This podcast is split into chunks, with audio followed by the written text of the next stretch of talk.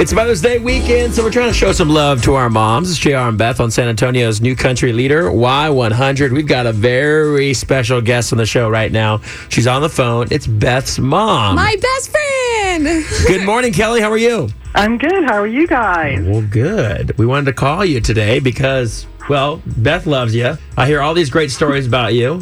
It's a big weekend, and we wanted to say Happy Mother's Day to you. Well, thank you both so much. That's very Yeah. kind. Happy Mother's Day, Mom. I've been freaking out all week because I have all the best gifts. I told her this last weekend, and I was like, I just want to give them to you now because I know you're going to love them, but I have to wait. Yes.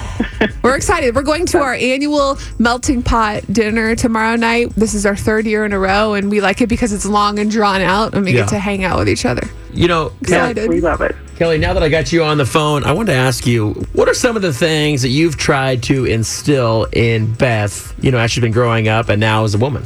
Well, I just, you know, they say that when you raise small children, you're supposed to, um, you know, instill like good character qualities in them. Mm-hmm. Mm-hmm. So what I tried to do was, you know, everyone wants to raise their children with, you know, a belief in God, mm-hmm. and then they say, you know, cleanliness is next to godliness. Mm, wow. to, That makes and sense. to be honest, and to be honest. Yeah. See, I'm OCD. I have to have things clean. I can't stand it when there's crumbs on the floor and clutter. And if you're bothering me, I'll tell you about it. That's you're, honesty. You're a horrible liar. right. I really am. Well, that's good.